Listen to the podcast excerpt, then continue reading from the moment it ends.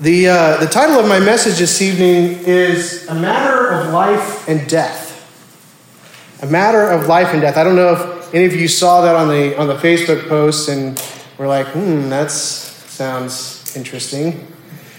Um, I know Eric did the same thing when I told him what it was earlier. He's like, I could just, you know, we're doing this over text, and you know, sometimes you can just hear kind of the wheels turning when somebody responds to you. You know, it's just kind of like, I wonder where he's going with that. You know, because it's it's an odd title. I get that. Um, it, it, might seem it might seem a little dramatic. Um, I know it's it, it's a phrase that I don't know we necessarily hear it that often. I know we can think of things that are matters of life and death, but I feel like for me, most often when I hear the term matter of life and death, it's usually in the negative, right? It's usually because someone has asked me to do something and, um, and you can tell that it's important to them, but they're trying to kind of play it off a little bit, right? And they're like, well, it, it's, don't worry, it, it's not a matter of life and death, right? It's not a matter of life. It, it's okay. It's not, it's not that big of a deal, right? So well, usually when I hear it, that's kind of the context that I hear this term in because we understand the gravity of that statement, do we not? When we hear the, the, the words matter of life and death, that's a pretty heavy phrase. That's a pretty heavy phrase. And, and usually there, there's not a whole lot of things that we talk about in, in Scripture that are matters of life and death. And we're going to look at that really kind of in a couple of different ways uh, tonight as we, as we go through it. Um, but there are real matters of life and death, are there not? Um, many matters of life and death are, are things that we can't control, or, or maybe we don't, um, we don't think that we can control them. We, we, we might have had a, some hand in it, but, but generally we think of them as things that we can't necessarily control, such as a, a, a health problem, right? Maybe like a heart attack or a stroke or something like that. Uh, that's a, a matter of life and death. Um, there, there may be something like a car accident those can often be matters of life and death. Um, hopefully, most of the time they're not. Um, but there, there's very scary uh, instances, things that can, can change whether or not we live or die in an instance. Uh, instant. Of course, most of us really don't deal a whole lot very often with matters of life and death, do we? Uh, most of us are not in an emergency room where uh, somebody who works in an emergency room would deal with matters of life and death on a much more regular basis. This would be, this would be something that they really have a good grip of.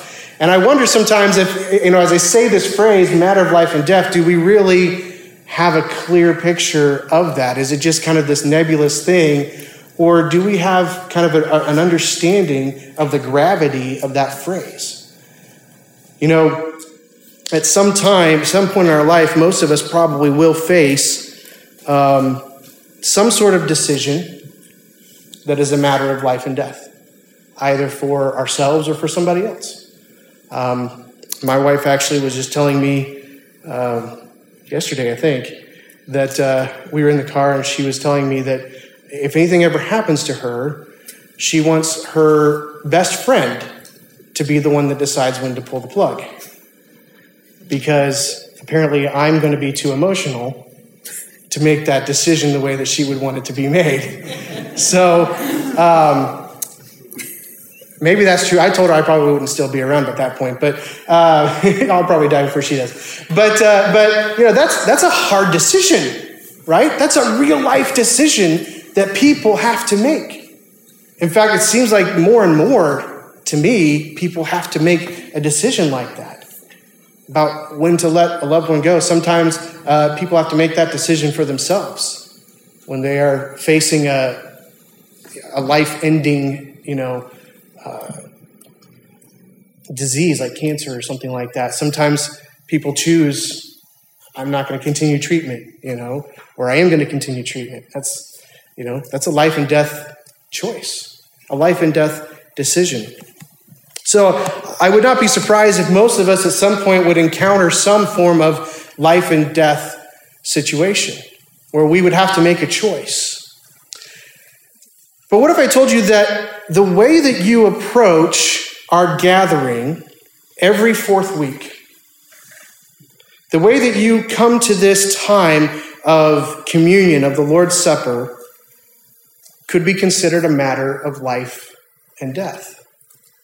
Not just about whether or not you, you drive here, you know, in, in winter conditions or something like that. I, I put that aside, but I'm talking about the way that you come spiritually to the Lord's Supper could be a matter of life and death.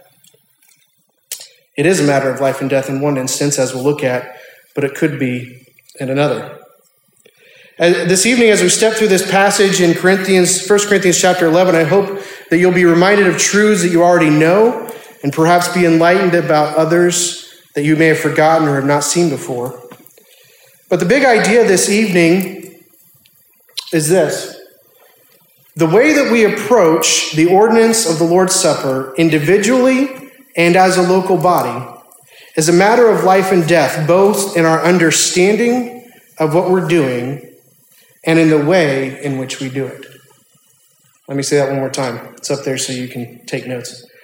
The way we approach the ordinance of the Lord's Supper, individually and as a local body, is a matter of life and death, both in our understanding of what we're doing and in the way in which we do it. As we come to this passage here in 1 Corinthians chapter 11, um, the first part of the chapter is uh, a little bit of instruction, but also Paul is, is uh, commending the church uh, in Corinth for following his teaching, right? Um, but we get down here to verse 17, and, and we see he starts off with this statement, but in the following instructions, I do not commend you. Why? There's something wrong right? There's something going on here when it comes to the way that the Corinthian church was practicing the Lord's Supper. There's something wrong here with the way that the, that the church of Corinth was approaching their understanding and their, and their practice of the Lord's Supper.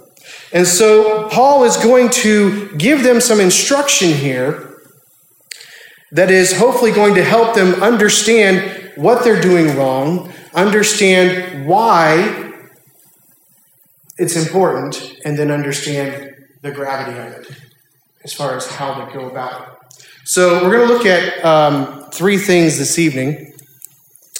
The first part uh, I've titled, of course, they're all S's, S's and P's. All right, so if you're taking notes, it's easy to remember. So, the first point that we're going to make tonight is or the thing we're, we're going to look at is the selfish practices at the Lord's Supper.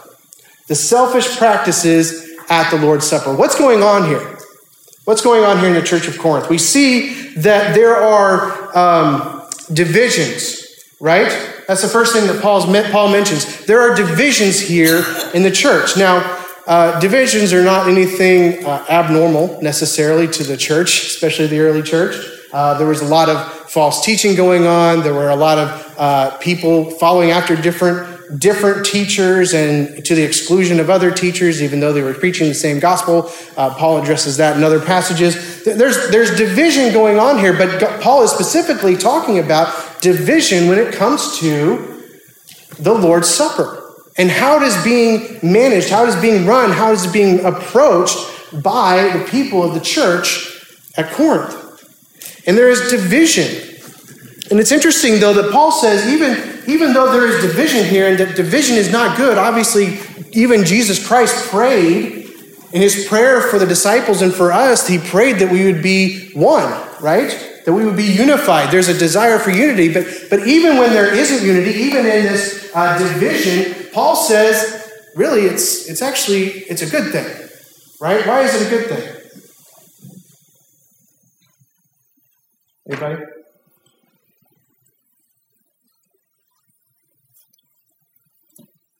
You're like, I don't know, man. Division's not good. So that those who are approved may become evident. Right.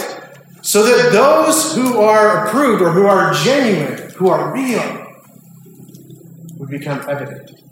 Right? So even in this division, God can use the division of this church of Corinth to show those who are genuine followers of Christ by the way they respond to the Lord's Supper. Think about that. The way you approach the Lord's Supper can be a sign of the genuineness of your salvation. So Paul says there's division that is rising up in the way that you are handling this, uh, this institution of the Lord's Supper, this ordinance of the Lord's Supper. There's, there's division. But in that division, we can tell who's right and who's wrong. We can tell who's genuine, right? So the Lord's Supper is this contentious point. Why? Why is it a contentious point for Paul? What's going on here? What is it, what is it that's causing this division among the people? Well, he, he gives several examples here as he talks about this. What does he say? He says, oh, wrong passage. Here we go. In verse 18, for in the first place, when you come together as a church, I hear there, I'm sorry, skip down. Um, verse 20, when you come together, it is not the Lord's Supper that you eat. When you come together, it is not the Lord's Supper that you eat. Okay, we know this is the passage about the Lord's Supper, so theoretically, it would be the Lord's Supper that they're gathering for, or that they think they're gathering for, right? What are we seeing here? We're seeing uh, what I call a desanctification of the Lord's Supper. A desanctification of the Lord's Supper. They, they've taken the Lord's Supper from what it was intended to be and turned it into just an ordinary, normal, no big deal part of their gathering. It seems like to me, we don't really know, you know, how often they they came together for the Lord's Supper. There's no mandate in Scripture that gives us a specific number of times we should do the Lord's Supper, how often we should do it. Um, it just says as often as you do it. You know, do it in remembrance of me. We'll talk about that here in a minute. But there, there's nothing in Scripture that gives us a direct command about when to do it. But my personal guess is I think they were probably observing the Lord's Supper pretty regularly, maybe even every time they got together. I mean, any good Christian enjoys food together with other Christians, right? I mean, that's that's the way we that's the way we relate to each other, right? We don't usually invite people over to our house to just talk. Not that that's wrong, but usually there's food involved, all right? all right. So, more than likely, my, my guess is they probably did this about every time they came together as a church. And uh, as that had progressed through time, we began to see here kind of a desanctification of it. It became less of what it was supposed to be and more of just a tradition, more of just something that they did, to the point that they were abusing the Lord's Supper. They were abusing it. They were making it what it was not intended to be. They were making it this, this whole meal and in doing so, they were abusing it. They were, they were eating uh, as much as they wanted. They were, they were drinking as much as they wanted. They were getting drunk, right? That's one of the things that he calls out. Some of you are, are, are eating your fill, you're eating too much, and some of you are, are getting drunk at what is supposed to be a time remembrance of Jesus Christ. So they're desanctifying the Lord's Supper. They're taking it out of its place of importance. Now, of course, we always want to be very careful not to put earthly, uh, even mandates of Christ higher than they should be in place of importance. Um, participating in the Lord's Supper does not make you a super Christian. It does not give you any more grace. It does not do anything um, spectacular for you that, it, that somebody that doesn't have it doesn't. It is, it is a rallying point, it is a unification point. Christ left it for us not to be something that created division, but to be something that brought us together. Something that caused us to come together in a moment of worship, in a moment of, of thankfulness and gratitude for what Christ has done for us. And yet they were turning it into an opportunity for gluttony and drunkenness in the church. They had desanctified the Lord's Supper. Not only did they desanctify it in the way that they partook of it, but, but their selfishness, we said this was selfish practices, their selfishness was, was in full swing, right? We just talked about it. They were, they were eating as much as they wanted to eat. Uh, they were not worrying about others, whether or not they got any.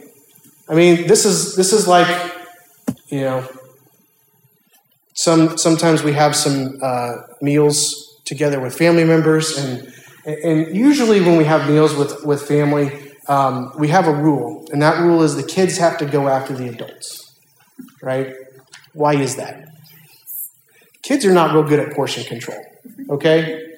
They're not real good at like head counts and figuring out how much they should leave for other people, right? They're just they're kids. They're, you know, we're not we're not angry at you. It's just reality, right? It's reality. They just don't they don't think like we do. You know, as adults, we're concerned in making sure everybody gets enough. Especially the hostess is usually concerned about that more than the host. Um, but you know, we're, we're, we want to make sure everybody gets enough. But that's not what we see here among those who are claiming the name of Christ, right? They're almost like the kids, just going through and piling on everything that they can and not worrying about the others that have nothing. Selfishness. That's even shown in the drunkenness. And in all of that, we see the humiliation of others. We see the humiliation of others. How is that? There's some statements here about the poor and the rich. We're, we're going to be seeing more of that in the book of James. But think about the church of Corinth. So at that time, there were a lot of people being saved from all walks of life. From rich people to poor people to slaves. And there are passages, we've read them in, in Philippians and Colossians and in Ephesians, talking about how there should be unity, right?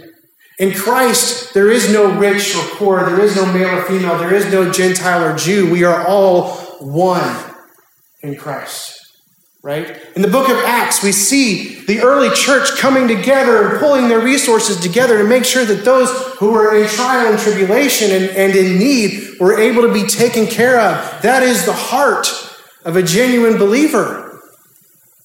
And yet, in the time that is set aside for unity and remembering Christ, we had some who were selfishly taking more than they needed, and in so doing, humiliating those who had not.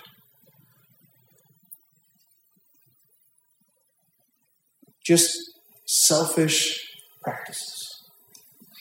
Now, you know, we kind of look at the way we do the Lord's Supper today, right? We don't we don't usually have a potluck on fourth Sunday where everybody brings their food, you know, and those that maybe don't bring as much, you know, it's not Nobody says anything. Nobody usually even knows. I don't know who brings what usually. so, um, you know, even on the potlucks, we don't really tend to have that big of a problem. I don't think. So it, it may be easy for us to kind of look at this Corinthian church and think, what a bunch of losers. you know, you guys, you guys are just horrible people, right? You guys are terrible. You just, you know, doing everything for yourself, taking all the food, not worrying about what everybody else was getting. That's that's just horrible people. But do we do that? Are we guilty of the same thing? Maybe not when it comes to food, maybe not when it comes to the Lord's Supper, as of course we don't do a meal, we just have the, the two items of, of that Christ specifically used, the bread and the wine.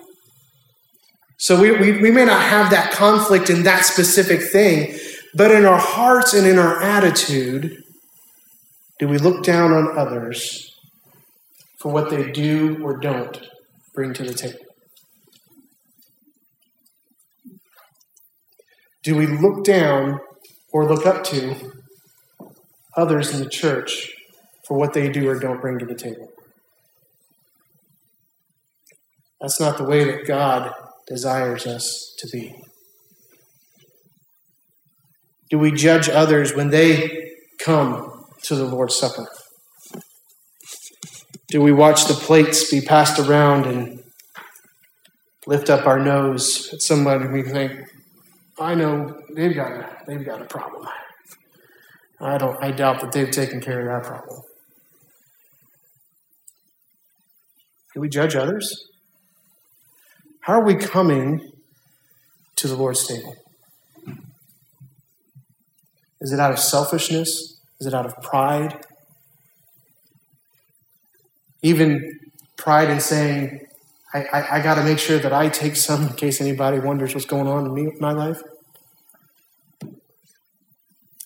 Are we sowing seeds in our own heart of disunity, of selfishness, of pride, even when we come to the table? Paul calls out the selfish practices of the Corinthians at the Lord's Supper. But after calling them out and saying, These are the things that you're doing wrong, what does he say? He says, um, down at the end of that, he says, Shall I commend you in this? No, I will not. It's not acceptable. It's not okay. It's not all right for you to come to this time that we should be having unity and joy and worship together in a heart of selfishness and pride, humiliating others, thinking down on others, thinking worse of others. This is not the attitude that you should be coming to the Lord's table with. And the reason is because we have to understand, the second point, the sacred purpose of the Lord's Supper. The sacred purpose of the Lord's Supper. See, the selfish practices of the Lord's Supper were happening because they didn't, they didn't remember, they knew, they knew the truth, but they didn't remember the sacred purpose of the Lord's Supper, right? They desanctified it. They turned it into another meal. He said, You have houses to eat in. If you're hungry, eat there. Don't come here and, and create disunity and disruption during the Lord's Supper. Take care of your needs there and come and join in worship of the reason why we have the Lord's Supper. The sacred purpose of the Lord's Supper. See, it's not just a tradition. We don't just have the Lord's Supper every fourth Saturday, fourth weekend. we don't just do that on tradition. We do that because it's a commandment. It's not just a tradition. It's not just, you know, something that we that we've created and we and we just, you know, do it every week and there's no thought given to it.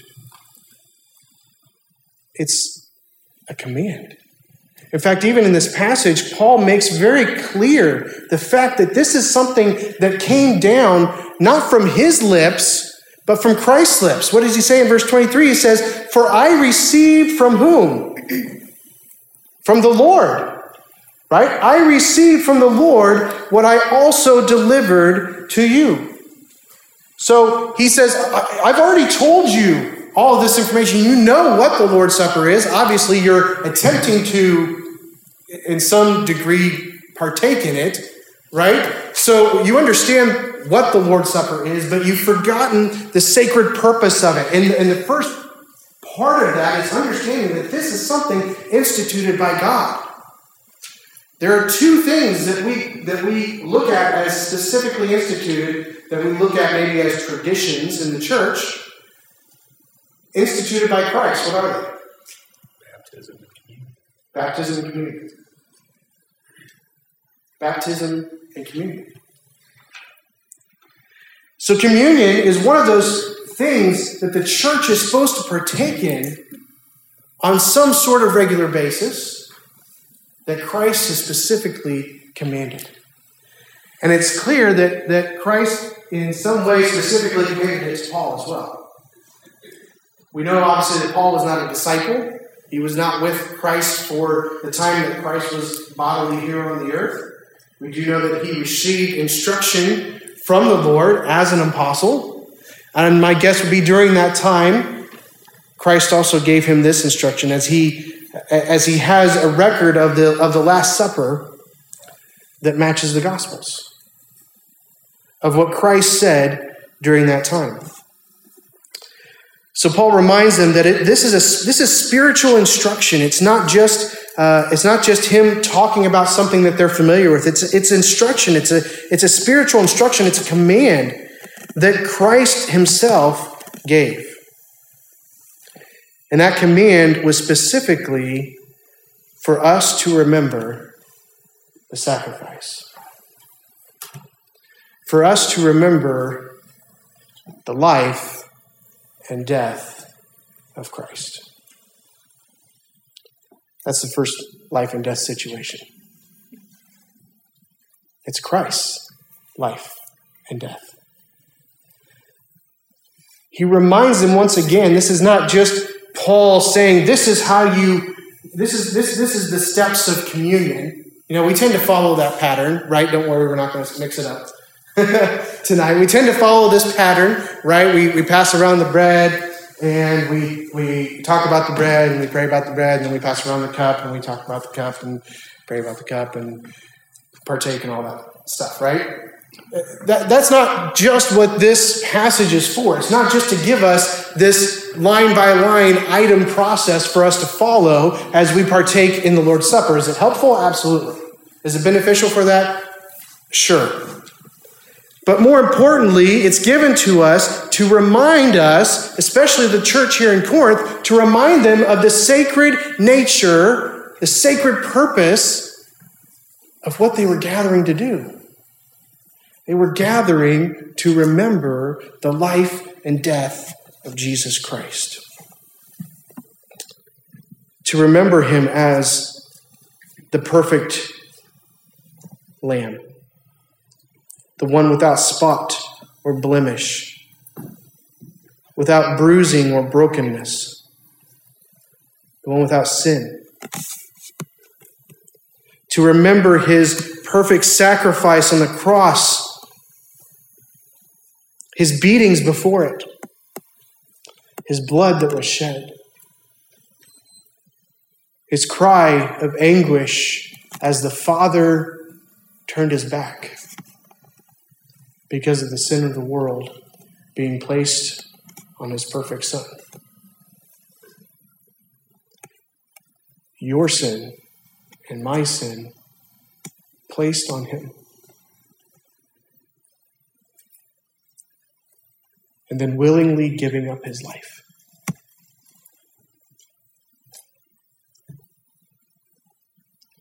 Then, three days later, Peter and John, running to his tomb. And getting there to find the stone that none of them could push aside rolled away. Bedclothes folded right there where his body had lain. In two places. And their master gone risen, victorious. That is the sacred purpose of Lord's Supper.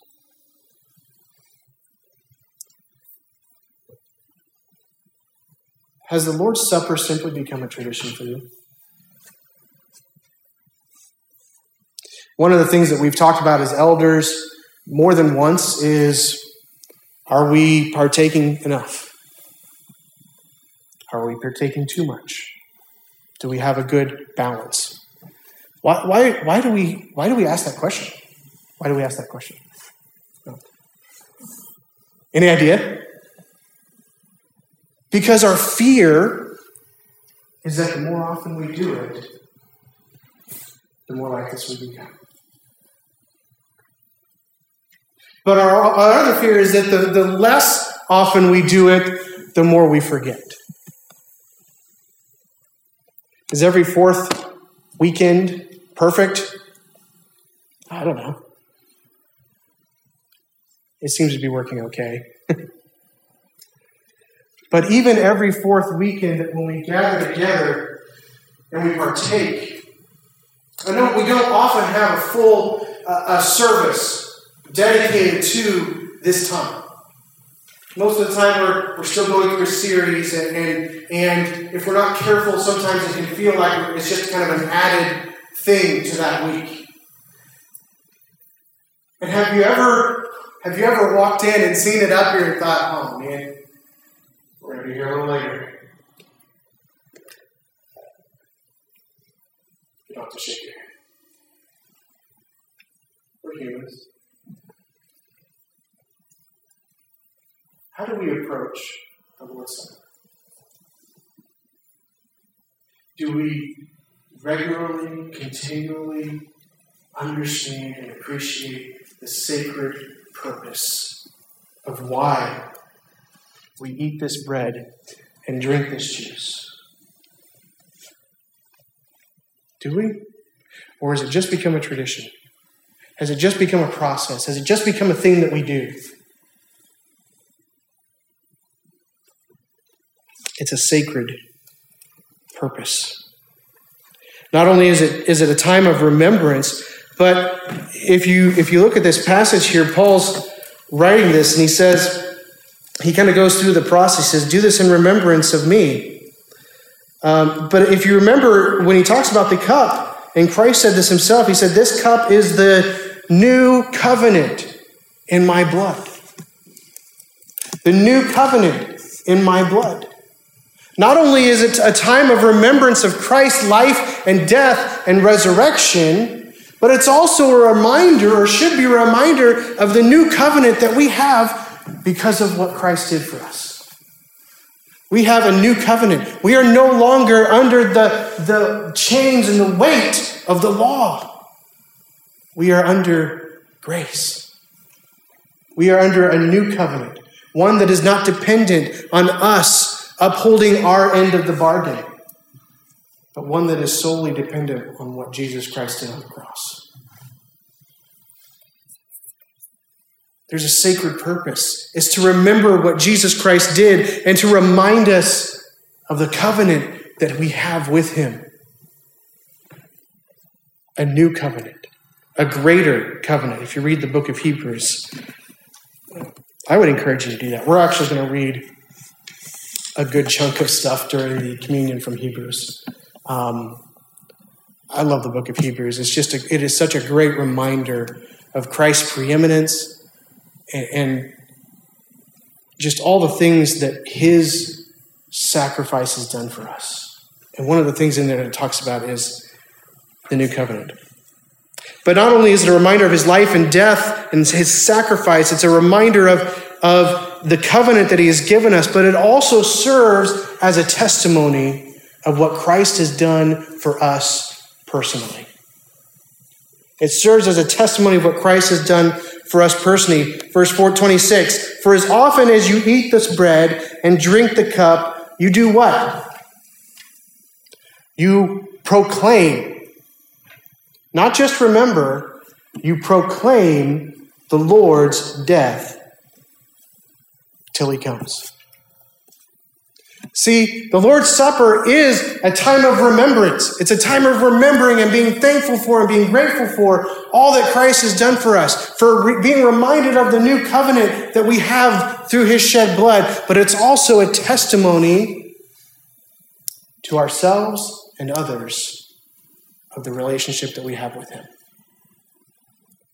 of the fact that we understand who he is, what he has done, and that he is coming back. As often as you eat this bread and drink this cup, you proclaim the Lord's death till he comes.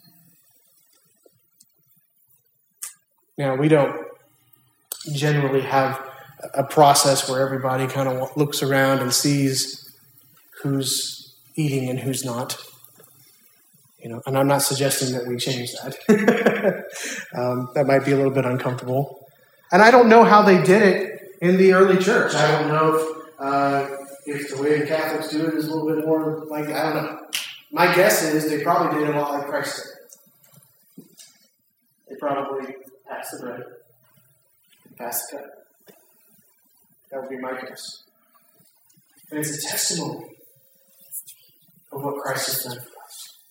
It's a testimony of our commitment to Him. And we are to do that continually, over and over and over until Christ comes. So we've seen the selfish practices at the Lord's Supper by the Corinthian church. We've looked at the sacred purpose of the Lord's Supper. But finally, this evening, I want to look at the sober preparation for the Lord's Supper. The sober preparation for the Lord's Supper. The rest of this passage um, gets a little dark, does it not? We've had some we've had some calling out early on. Hey, you guys are doing this wrong. And then we've had some good instructions, some good reminders of, of what Jesus Christ has done for us. But now it gets a little harder. Does it not? What does he say?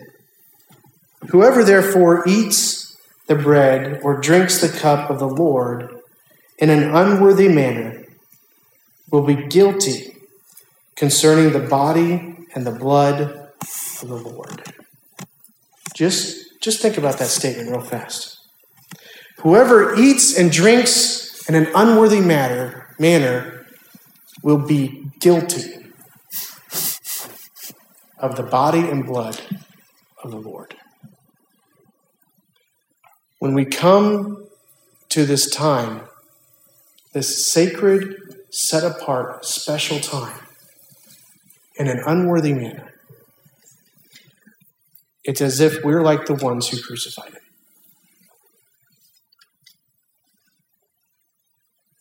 Have you ever thought about that? When we come to the Lord's Supper flippantly, as if it's just another thing that we do without clear understanding of what we're doing and how we're doing it, and we partake in an unworthy manner, it's as if we were the ones that crucified. We are guilty of the body and the blood of Jesus Christ. That's a harsh statement.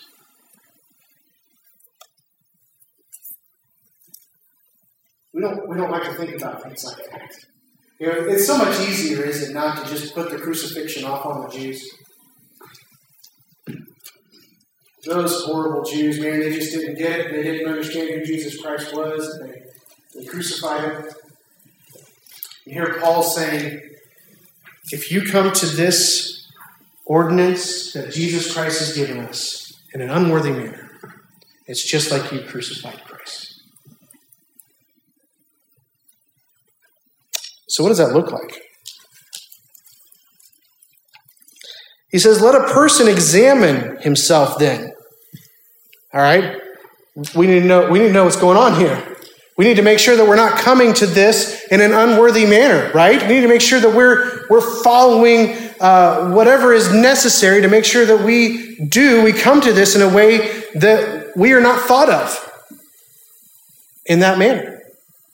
So, what is that? What, what does that look like? It says, Let every person examine himself then, and so eat of the bread and drink of the cup. I think this is an interesting um, thought on this. I read this as I was studying, and, and I think it makes, it makes a lot of sense. There's not anything in here that is trying to get you to not take the Lord's Supper. Did you notice that? There's nothing in here that says, don't take the Lord's Supper. Paul's not trying to give us reasons not to participate. What's he doing? He's trying to make sure that we do it in the right manner. He's trying to make sure that we come to it in a way that pleases the Lord.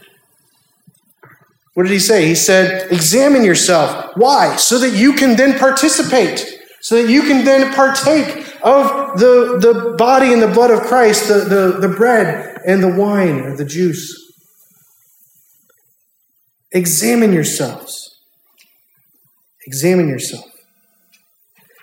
Now he says, that is why, let's see, sorry, verse 20, 29. For anyone who eats and drinks without discerning the body eats and drinks judgment on himself. All right? So we're supposed to examine ourselves. And what's the examination? The examination is are you eating and drinking without what? Without discerning the body. What does that mean? That's a really good question. If you don't know what that means, how do you know if you've done it? I don't know about you, but growing up in a Christian church, I mean, there's, there's a process, right? To our tradition, there's a process. How does it work? We say, all right, it's communion time. All right? 30 seconds before we start pressing out, passing out the bread and the juice, everybody bow your heads and get everything cleaned out and right with God so that you come worthy. Is the sentiment wrong? No. Is the process? Maybe. What does it mean to discern the body? Some translations add some words here specifying the body of Jesus Christ. Um, the earliest manuscripts that we have don't have that phrase in them. That's why ESV translates it discerning the body. That makes it difficult, right? What, what is this body that we're supposed to be discerning? Unfortunately, the passage really doesn't give us 100% clarity on this. Um, this is really the only place that we have this instruction. So, how do we make sure that we're examining ourselves properly if we don't know what it is? Well, I want to give you three options tonight, very quickly. We're almost done. Three options tonight of what this body might be. The first option is the body of our Lord Jesus Christ. Now, the reason I don't, I'm not as strong on that one is because everybody, everywhere else in this passage, it talks about the body and blood of Christ, right? It's always body and blood, body and blood. Um, so it seems a little bit odd to me that body would be Jesus Christ alone, but I think it's a valid understanding.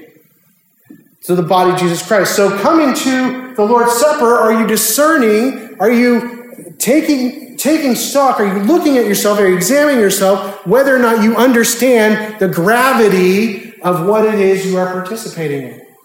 The gravity of what Christ has done for you through his broken body and his shed blood on the cross. Are you coming here with a proper understanding of the sacred purpose of communion? I think that's a valid application of that examination. If you're coming to the Lord's Supper with an understanding of what it is you are about to partake in. The gravity of it, the weight of it. Do you get it? Or is it just a tradition? Is it just something that you do? Examine yourself in that way. Another way would be another option for this body is your own body. I think this is where we tend to focus on uh, a lot of times when we when we come to Lord's Supper and we take time, especially if you read this part of the passage that says "examine yourself," right? What, what's that? What's that process look like? We're looking, excuse me, to see if there's any unconfessed sin, right? If there's anything between us and the Lord, if there's anything that we know about that would be creating a barrier between us being able to worship God properly through communion. I think that's a valid uh, use of this of this body without discerning the body. Do you come to the Lord's Supper not just 30 seconds before? Is that wrong? Is it wrong to confess sin right before? No, it's never wrong to confess sin. But you know we do this every fourth week. Do you come prepared to partake? Do you come as much as you know and can with a right relationship with God as you come to the Lord's Supper? So it could be the body of Christ could be our own bodies, our sinful habits, our self indulgence. That certainly would, would be part of what's going on in the Corinthian church, is it not? How are they approaching it? Selfishly, for their own desires? Is that how we come to the Lord's Supper? With our selfishness and pride? Are we, are we the, the, uh, the Pharisee? God, thank you, I'm not like that guy down there in the pew. Thank you that I am special enough to receive this ordinance of the Lord's Supper. We would never say that out loud. But do we view ourselves like that, maybe? Do we come prepared in our bodies? And thirdly, um, another option for this body would be the other body of Christ, which is the church. And I feel like the first two are, are valid uses and good things to consider as we come to this. I think they're, I think they're included in the process, to be perfectly honest with you. Maybe that's why it's a little vague as to what it means. But I think when you take into consideration the entire context of what Paul is addressing here, to me, the greater emphasis is on the church and how we are interacting with the church. Why would I say that? Well, the passage begins with a problem with the way people are treating one another in the church. Right? They're creating divisions, they're having problems, they're treating people in, in a way that is harmful and hurtful and, and disrespectful, and they're creating contention, and there's a lack of unity, all revolving around the Lord's Supper. When you come to the Lord's Supper, do you examine yourself to see if there's anything that is missing or wrong in your relationship with the rest of your local body. You know, a lot of times on communion, we're not going to do it tonight, but on communion or on fifth Sundays, we'll take time and we'll, we'll read through the church covenant, right? The church covenant is not something that we just came up with, it's mostly scripture. It's things that scripture calls us to do and to be as the body of Christ whether you're an actual member or not, whether you signed on a dotted line or not, if you are, are participating in the body here, really Christ desires for you to participate in those ways. Have you ever come to the Lord's Supper and thought through those list of things? Say, am I living this way towards my brothers and sisters in Christ?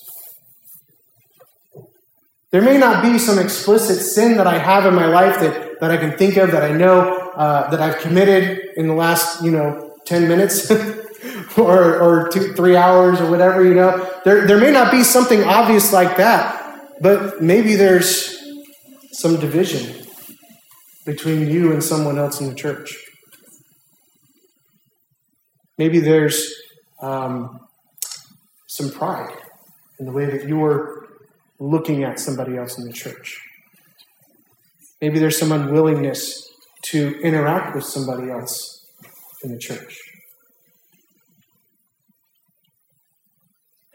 Is that coming to the Lord's Supper in a worthy manner? Or is that how the Corinthians were coming to the Lord's Supper? I think all three of those are very valid as we examine ourselves before we partake of the bread and the cup. And I think we should examine all three of those areas tonight before we do so.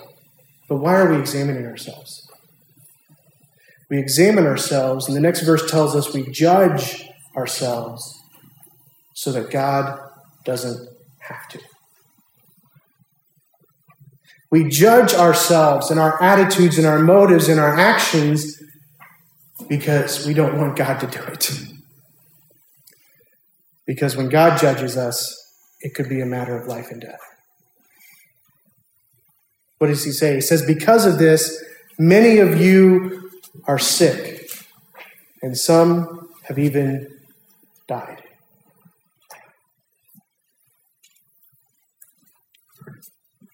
Over this. it's not because this, it's because of the way they approached the Lord's Supper and their selfishness and their pride, their unwillingness to treat the body in the way that they should treat it, their unwillingness to understand the sacred purpose of the Lord's Supper, their unwillingness to have that sober, sober preparation for the Lord's Supper. And because of that, God has had to judge. Paul says, Judge yourselves, examine yourselves, judge yourselves before you eat so that God doesn't have to. Because God is using these life and death situations, these sicknesses and these deaths, as an example, as a warning to the rest of the church. This is not how you come to the Lord's Supper.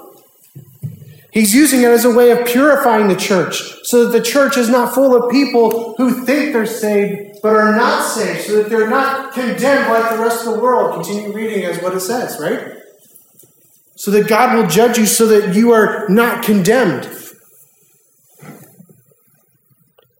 But his judgment is there to unify those who are genuinely following Christ to bring us back in a place of obedience, in a place of fellowship, in a place of love, a place of unity.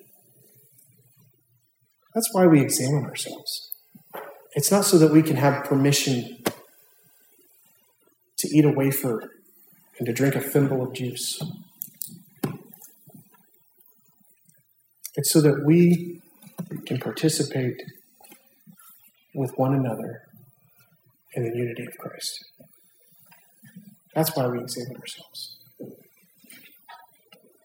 If we, partake, if we partake in the Lord's Supper without properly distinguishing the gravity of Christ's sacrifice, or if we partake holding on to our own selfish desires and unwilling to repent, or if we partake without a right relationship with one or more in the local body, we invite upon ourselves the judgment of God in order that He may create a bride for his son that is pure, spotless, and without blemish. God will judge us if we don't judge ourselves. My question to you this evening as we get ready for the Lord's Supper have you really examined yourself? Have you really judged yourself? Or are you just trying to make yourself feel better? About partaking in the Lord's Supper. Before the men come, I want to just take a minute of silence. We don't usually have a, uh, an invitation or anything like that, and I'm not gonna I'm not gonna call you down, you know, to the to kneel at the altar. I don't think there's anything wrong with that, but it's not typically what we do. But I just want you to take another minute outside of the, the one that we had earlier in our worship of confession. And just take a minute and be real with God. Ask Him, as David asked, to open his heart and to point out the things that need to change and be willing to change them and turn them over to Christ before we together in unity rejoice over what he has done through the Lord's Supper take a minute and then I'll close us in a word of prayer. Father, as we come to this time of remembrance, to this time where we follow an ordinance that you gave to us the night before you were captured and beaten and tried, shuffled from one obnoxious courtroom to another.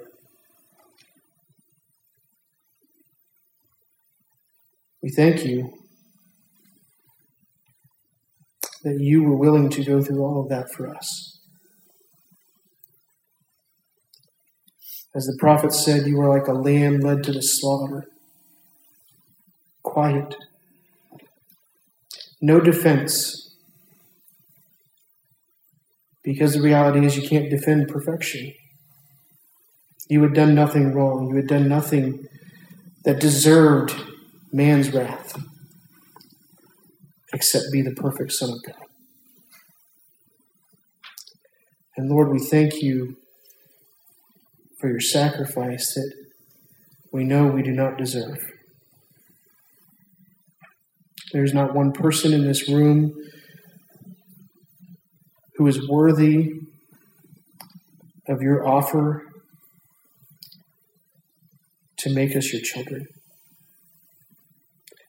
And yet, Father, you have done that. You have done that in a way that we often, Lord, can't understand. How you could send your only Son and pour on him the sins of the world, and then pour on him your wrath for those sins.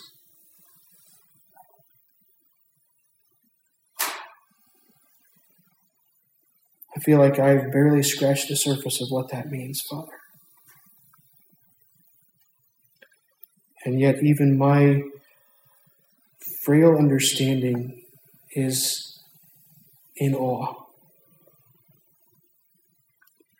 of your love and your grace for us. Fathers, we come to you to celebrate this reminder of what you've done for us. Lord, I pray that you would unite us as you intend for us to be united through this ordinance, Lord. That it would not be something that is simply a tradition, that it would not be something that causes um, dissension and, and struggle and strife. But Lord, that as we come to it, anytime we come to it, we would come with hearts that are searching for you to change us. Hearts that are searching to be knit even closer to you and closer to one another as we remember and as we testify of the work that you have done through your body and blood on the cross. As we rejoice in the new covenant that you've given to us because of it. All we can say, Lord, really is thank you. Thank you for loving us. Thank you for saving us. Thank you for changing us. And we look forward to the day when those who have not seen you will see you for the first time.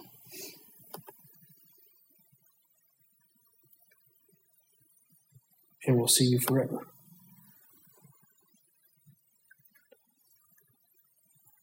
I pray that you be with us as we close this evening, in this time of communion. Pray that we be unified I pray that you would be glorified. In Christ's name we pray. Amen.